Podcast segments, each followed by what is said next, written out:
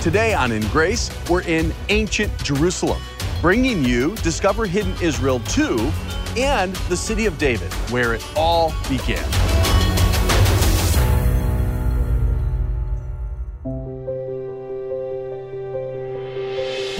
Welcome to In Grace with Jim Scudder Jr. He is the senior pastor of Quentin Road Baptist Church in Lake Zurich, Illinois, as well as the host of In Grace Radio and TV. Hi, this is Jim Scudder, and today on our very special edition of In Grace on this Friday or weekend, we're going to take you to Israel. We're actually going to go to where Jerusalem began.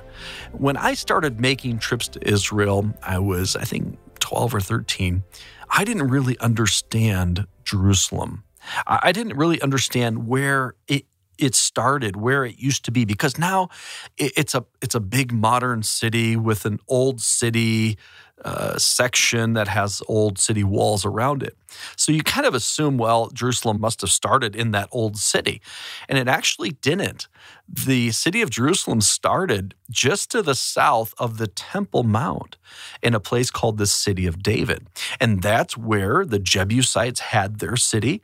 And David conquered that city and made it his capital, Jerusalem. My guest is my friend, Dr. Scott Stripling. He's the provost of the Bible Seminary in the Houston area. He's also the director of the Shiloh Dig in Israel, the largest dig in Israel right now. And so him and I go exploring on this series called Discover Hidden Israel 2, but this episode, Ancient Jerusalem, the city of David, where it all began. And I'm most excited about the fact that we're exploring where this really unique altar area they found is. And it's an area that's not open to the public. We got special access. We were able to go in and find these really, really neat things that might have been, and I really believe this is where King David was worshiping. And he remember that there wasn't a temple yet in his day. There was the tabernacle but he, i think he brought the ark of the covenant to this spot that we're going to talk about today. And uh, that's where he worshiped. And then eventually that tabernacle was replaced by the temple and the ark of the covenant was brought up into the temple by solomon his son. But maybe this goes all the way back to melchizedek so we're going to look at that and some other really awesome things about the city of David.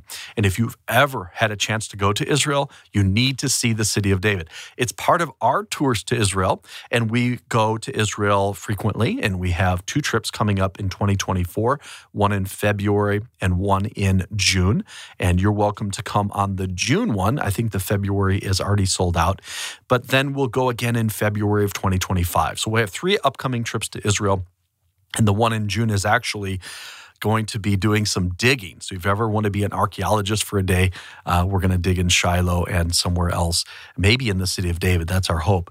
So if uh, you're interested in going to Israel, go to ingraceradio.com, click on travel, ingraceradio.com, click on travel, or call us at 1 800 78 Grace. But we would love to have you get this video series because you're going to hear the audio portion today. You're going to be dying to see what we're talking about. So, how do you get Discover Hidden Israel 2? We have this entire series that features what we're talking about today ancient Jerusalem, the city of David. But we also, Dr. Scott Stripling and I, go underneath the Jewish Temple Mount and above it on top of the Temple Mount, and he gives us some great insight into the temple. We also go to try to find Michmash, where Jonathan and his armor bearer conquered the Philistines in a really unique way. And uh, we went and found that. And then we went to ancient Shechem. And that's where Jacob's well is, where Jesus ministered to the Samaritan woman, and also Joseph's tomb. Really, really amazing places in Israel. This Discover Hidden Israel 2 video series is full of really exciting and amazing things in Israel. And if you'd like to get it, contact In Grace at 1 800 78 Grace or go to ingraceradio.com. Make a gift of any amount, and we're going to thank you by sending you this full length four part video series filmed in Israel on location. If your gift is $35 or more, I'd also like to send you Discover Hidden Israel 1 and 3. So you're going to get all three Discover Hidden Israel series. And if your gift is $100 or more, you get the entire eight part Israel video bundle. And I hope to hear from you today, and so you can learn more about this amazing place. Just call us 800 78 Grace or go online ingraceradio.com. You can also write to us at InGrace, P.O. Box 9, Lake Zurich, Illinois 60047. You know how I have all these favorite places in Israel? Yeah, I've noticed that. This is one of my favorite places this, in this Israel. has got to be on the list. You know, it's really interesting, Scott, because years ago, I, I didn't know about this. And maybe there was a site here, but we never came. Now, this is on every tour we give, the city of David. I think it's the best tour in, in Jerusalem. For and sure. when I was first here 25, 30 years ago, it was trashed out. I mean, there was garbage, broken bottles, and diapers all over the place. And what they have done with this is incredible. And the finds are the key. You know, what they now know about this whole part of what was really ancient Jerusalem. This is where Jerusalem came from. Now it's grown greatly, but this is it. This is where Melchizedek was. This is where David was the king. Remember, David is ruling from Hebron for seven and a half years over Judah before he comes here and becomes king over all of Israel. And taking this city was a big, big deal. It was a huge deal uh, politically, strategically, when we think kind of the geopolitical alignments of the day, because Jerusalem sits on the line between Judah and Benjamin. So not only does David marry the daughter of Saul, it's a marriage between the house of David and the house of Saul, good politically, but then he makes his kingdom, his headquarters on the line. So both Judah and Benjamin, Saul's a Benjamite, so they can both sort of claim this, mm-hmm. kind of like uh, a DC. so it's pretty smart. Yeah. Yeah. And you have a great vantage point from all of these high points to look down on this beautiful city. Yeah, this is the original city of David, about 12 acres, and we are at the top of it right now. And when David purchases the land from Araunah and builds, has the temple there, Solomon builds the temple that David acquires the material for. He doubles the size of the city of David. So this is where it all began, right here in the city of David. So we've entered into the palace. Jim, I spent much of my career dealing with people called minimalists who said that David didn't exist. He was a mythological person. And if he did exist, he was just ruling over some little backwater uh, in Judea. And minimizing the scriptures, is that the basically Absolutely. the term? So, in other words, the Bible is not a reliable historical document, and we had no extra biblical evidence, which they wanted to see, to to corroborate that. And then in the early 90s, we got the House of David inscription from Yes. Tel Dan. Yes. And even the minimalists had to admit that this is talking about David and the kingdom of David. It's in the ninth century, but it's clearly referring to the previous uh, century. And then a few years later, Eilat Mazar is able to launch her excavation here in the city of David. And she uncovers this large stone structure, which is a monumental building that dates to the time of King David, what we would call the Iron Age 2A, or around the year 1000. And over a period of years, she exposes this complete structure. And at the very bottom, we have the material dating to the time of King David. So now we have inscriptional evidence, we have archaeological evidence. And by the way, guess what she used to locate this spot? I'm just going to take a wild guess and say the scriptures. You're right. And what she did, she was reading the Bible, and it said that when the Philistines attacked Jerusalem, that David descended from his palace into the fortress of Zion. Yered Metzirot Zion in Hebrew. He descended into the fortress of Zion. And she was known for being a Bible believer, uh, using the scriptures to help guide her in digging. She took the Bible as a serious historical document, which is what we believe should be done. And she took a lot of heat for that, but she held her her her ground. Yeah. And of course, she died just uh, a month or so ago, tragically. And fortunately, she was in in death hailed as the queen of Jerusalem archaeology, even though she was challenged so much in life. But she got it from her grandfather, and they both took the Bible as a serious historical document. But then there was something else in, in the Bible about David here in this palace, and this was a real sad incident in his life that he was uh, in his palace uh, while his army was off, and probably should have been with them, and he saw Bathsheba Right. bathing. So probably would be in this location, a prominent high place, Absolutely. to be able to look down. Well, because of the slope, we would assume he's looking out, and this is where it happens. And of course, Uriah and Bathsheba live in proximity to the palace because he's one of David's mighty men. Right, right. We have both the triumph of a king like David, man after God's own heart. Certainly, there wasn't any other like him until one of his descendants comes into the scene and the scripture says will return to sit on the throne of David. Mm-hmm. Would David have sat here on a throne? Yeah, I believe so. Um, the the throne of David is very significant. So we've got the Davidic promises, 2 Samuel 7, for example, and that not only David will sit on the throne, but his descendants, his heirs will sit on the throne as well. So there, you're in the epicenter here um, of that united monarchy, the development of this whole experiment. Can people live in covenant with one another mm-hmm. uh, within the law of God? Mm-hmm. So it's a fantastic place. So some of the other kings that would be here too. So you have David. You also have Solomon. Right. Well, all the way down into the divided kingdom, we have seals from the time of Jeremiah until this till the end of First Temple period. Well, this is special we read about a guy named Nehemiah, mm-hmm. the great wall builder who comes along. And in 52 days, he does what? He rebuilds the city wall. Okay, so you're looking at a section that was built in the Davidic times by David. We say David built it, it was David's construction team that sure. built it. And Nehemiah came along with his ragtag bunch and rebuilt this section of it. So it's a picture, isn't it, uh, of rebuilding what was done in a previous generation and how hard that would have been for Nehemiah because they're coming out of captivity. Right. As just as God had promised, you know, their captivity wasn't going to be forever. It was going to be 70 years. And now they're back. And a man of faith like Nehemiah, he had people lying about it. He had people attacking him, literally. You know, as they're working with their trial, they had to have a sword, you know, to be able to accomplish this because they had the, the enemies of the people of God. There's always been enemies of the Jewish people, you know? That's right. So the enemies of Nehemiah are really interesting. We know them by name from the Bible Sanballat, Geshem, and Tobiah. And they come to Nehemiah. So let's just picture him here. Mm-hmm. And he's working and supervising. And here comes Sanballat. And we know all three of these guys from outside the Bible. We have inscriptions that validate all three of these, these people. So Sanballat comes here and says to Nehemiah, We want to talk. Can you meet us in the valley of Ono? Oh, we don't know where that is. Maybe that's the Kidron Valley. You know, can you meet us down here? And Nehemiah says, Oh no, I've I've started a good work. I can't go meet you over there. If you want to talk, talk right here. It was a trap. Sure.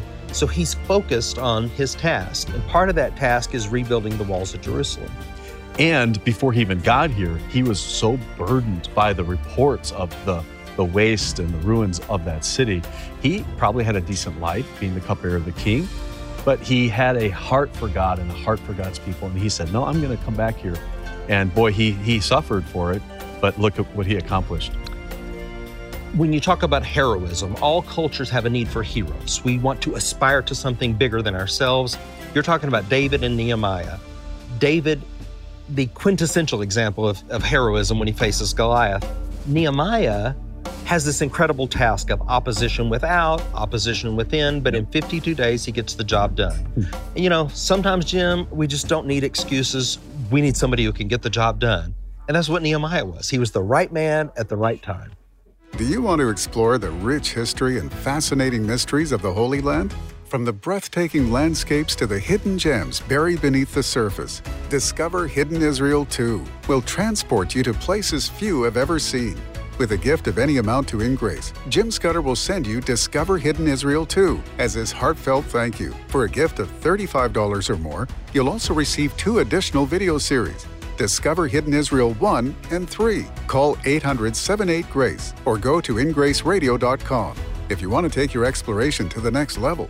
With a gift of $100 or more, you'll receive InGrace's entire Israel bundle, featuring a collection of eight captivating video series filmed in Israel. To get your hands on these incredible offers, call 800 78 Grace, go to ingraceradio.com, or write to InGrace at P.O. Box 9, Lake Zurich, Illinois 60047. That's 800 78 Grace or ingraceradio.com. This next location is truly amazing. Dr. Stripling thinks that this is possibly the location of two very important tombs. Okay, we're now at the bottom of the city of David, the mm-hmm. ancient Jebusite fortress that David made his capital. And the Bible tells us in several places that David is buried logically in the city of David. That would make sense. Makes good sense, Mhm. right? And so let's look at those verses of scripture, Jim. 1 Kings 2:10, and David slept with his fathers and was buried in the city of David. All right.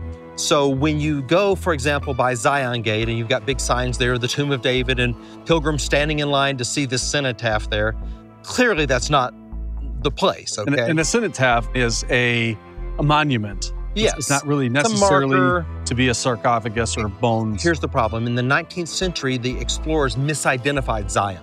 That's why that's called Mount Zion, whereas this is actually biblical Zion. And so then they thought, well, it must be here and Sure. made some money off of tourists. And they've been gaslighting them ever since. But now we know this is biblical Zion, and the text says that he's buried in the city of David. Got it. Okay, so that's critically important. Mhm. The second passage comes from Nehemiah 3:16. After him repaired Nehemiah the son of Azbuk, the ruler of half the district of Betzur, unto the place over against the sepulchres of David. Hmm. So Nehemiah rebuilt his wall against the sepulchres of David and unto the pool that was made. Do the math. Hmm. So we would expect to find something here. So Raymond Weill comes here, uh, 1911 to 1913, and excavates. And he begins to uncover these structures.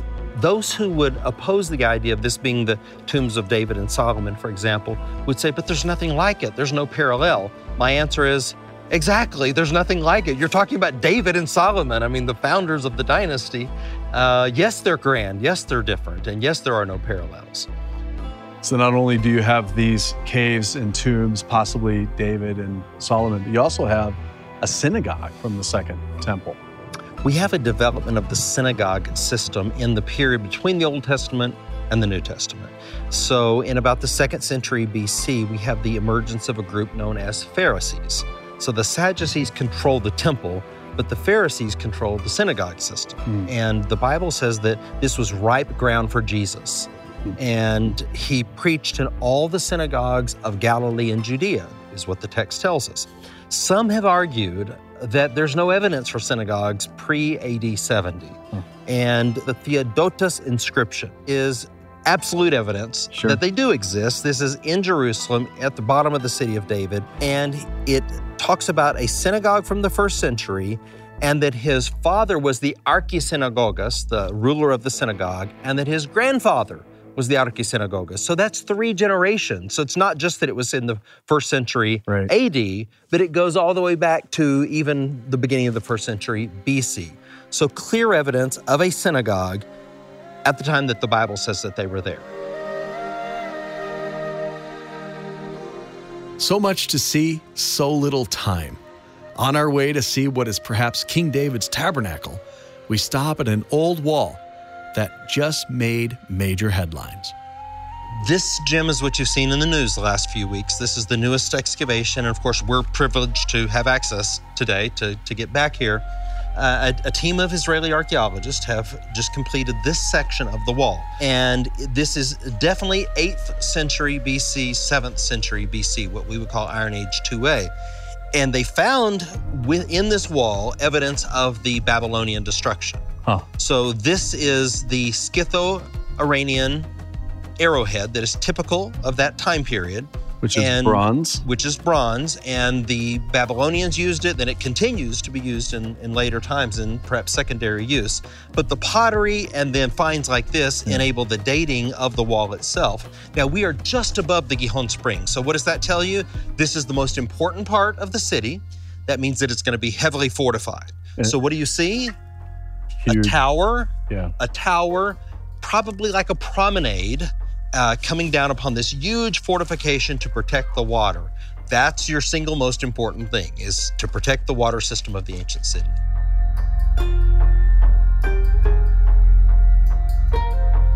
So, Jim, you've seen olive presses, so you recognize where the beam would go. And there's weights that pull down on the beam, and it's squeezing the baskets that have the olive oil. So, there's nothing unique about it except the fact that there's only one, hmm. and except that it's right next to the Gihon Spring, hmm. and that it's next to cultic installations or ritual installations, worship installations, which we have many examples of that here of olive oil being produced for holy purposes. Mhm. So it's right next to the temple. It can't be impure. In other words, it's produced and then it's used. Hmm. So that's the holy anointing oil, for example. Solomon is anointed just above the Gihon Spring, and we are about 25 feet above the Gihon Spring right now. What oil might they, may they have been using?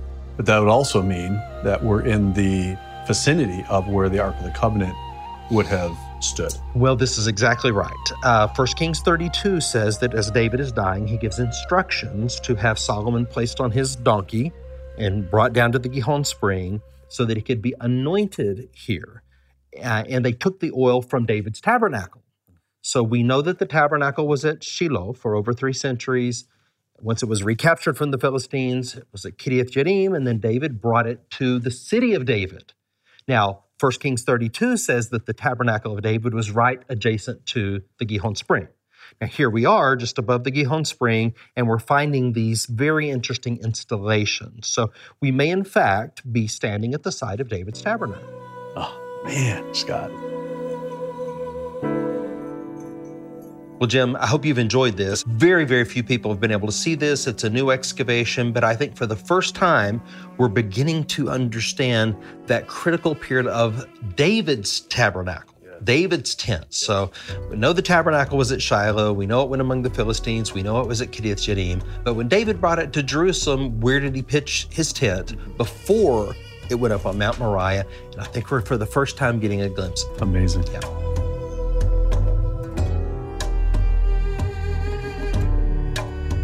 I absolutely loved all the things today. And again, very few people have even heard of some of the things today on In Grace.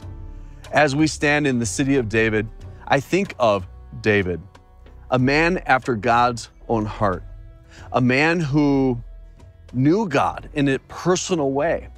And that is how we can all have a relationship with God is by putting our trust in him. David, the king, was a good man, but was a sinner. He sinned in a really serious way, and all of us have. We've all sinned. We've all fallen short of the glory of God. But there's hope for David. There's hope for you. There's hope for me. There is one that came. He actually came from the line of David. His name is Jesus, or as they would say in Hebrew, Yeshua. He came to this place not far from here to Bethlehem, where he was born. He never sinned. He did great miracles. The greatest, after he was crucified, he rose again. He died not as someone that was killed, he died as someone that was a willing sacrifice for you. He died for your sins and he rose again. He is God in the flesh.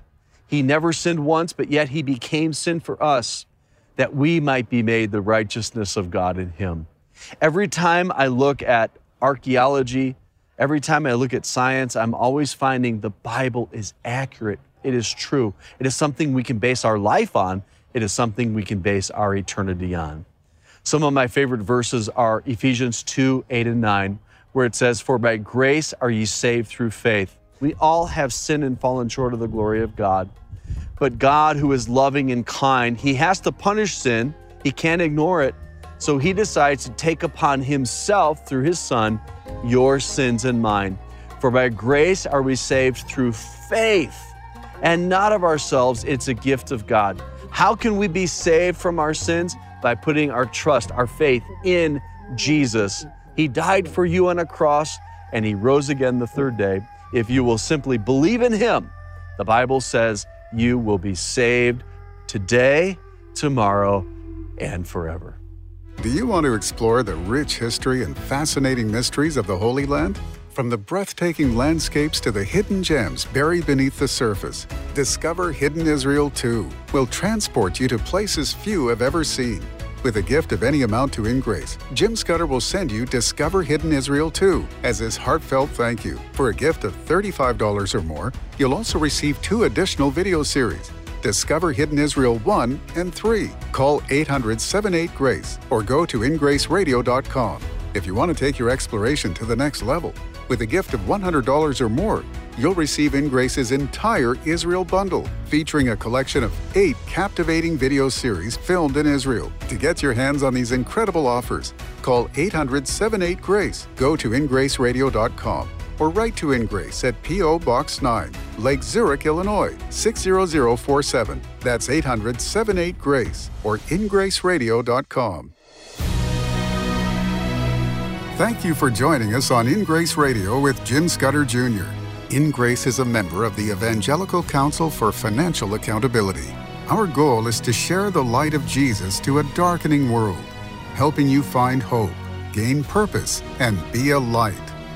You can be that light today by joining our mission to spread the gospel around the world. Just call us 800 78 Grace or go online ingraceradio.com. You can also write to us at In Grace, P.O. Box 9, Lake Zurich, Illinois 60047. Tune in next week as we continue to explore God's Word and His world on In Grace Radio.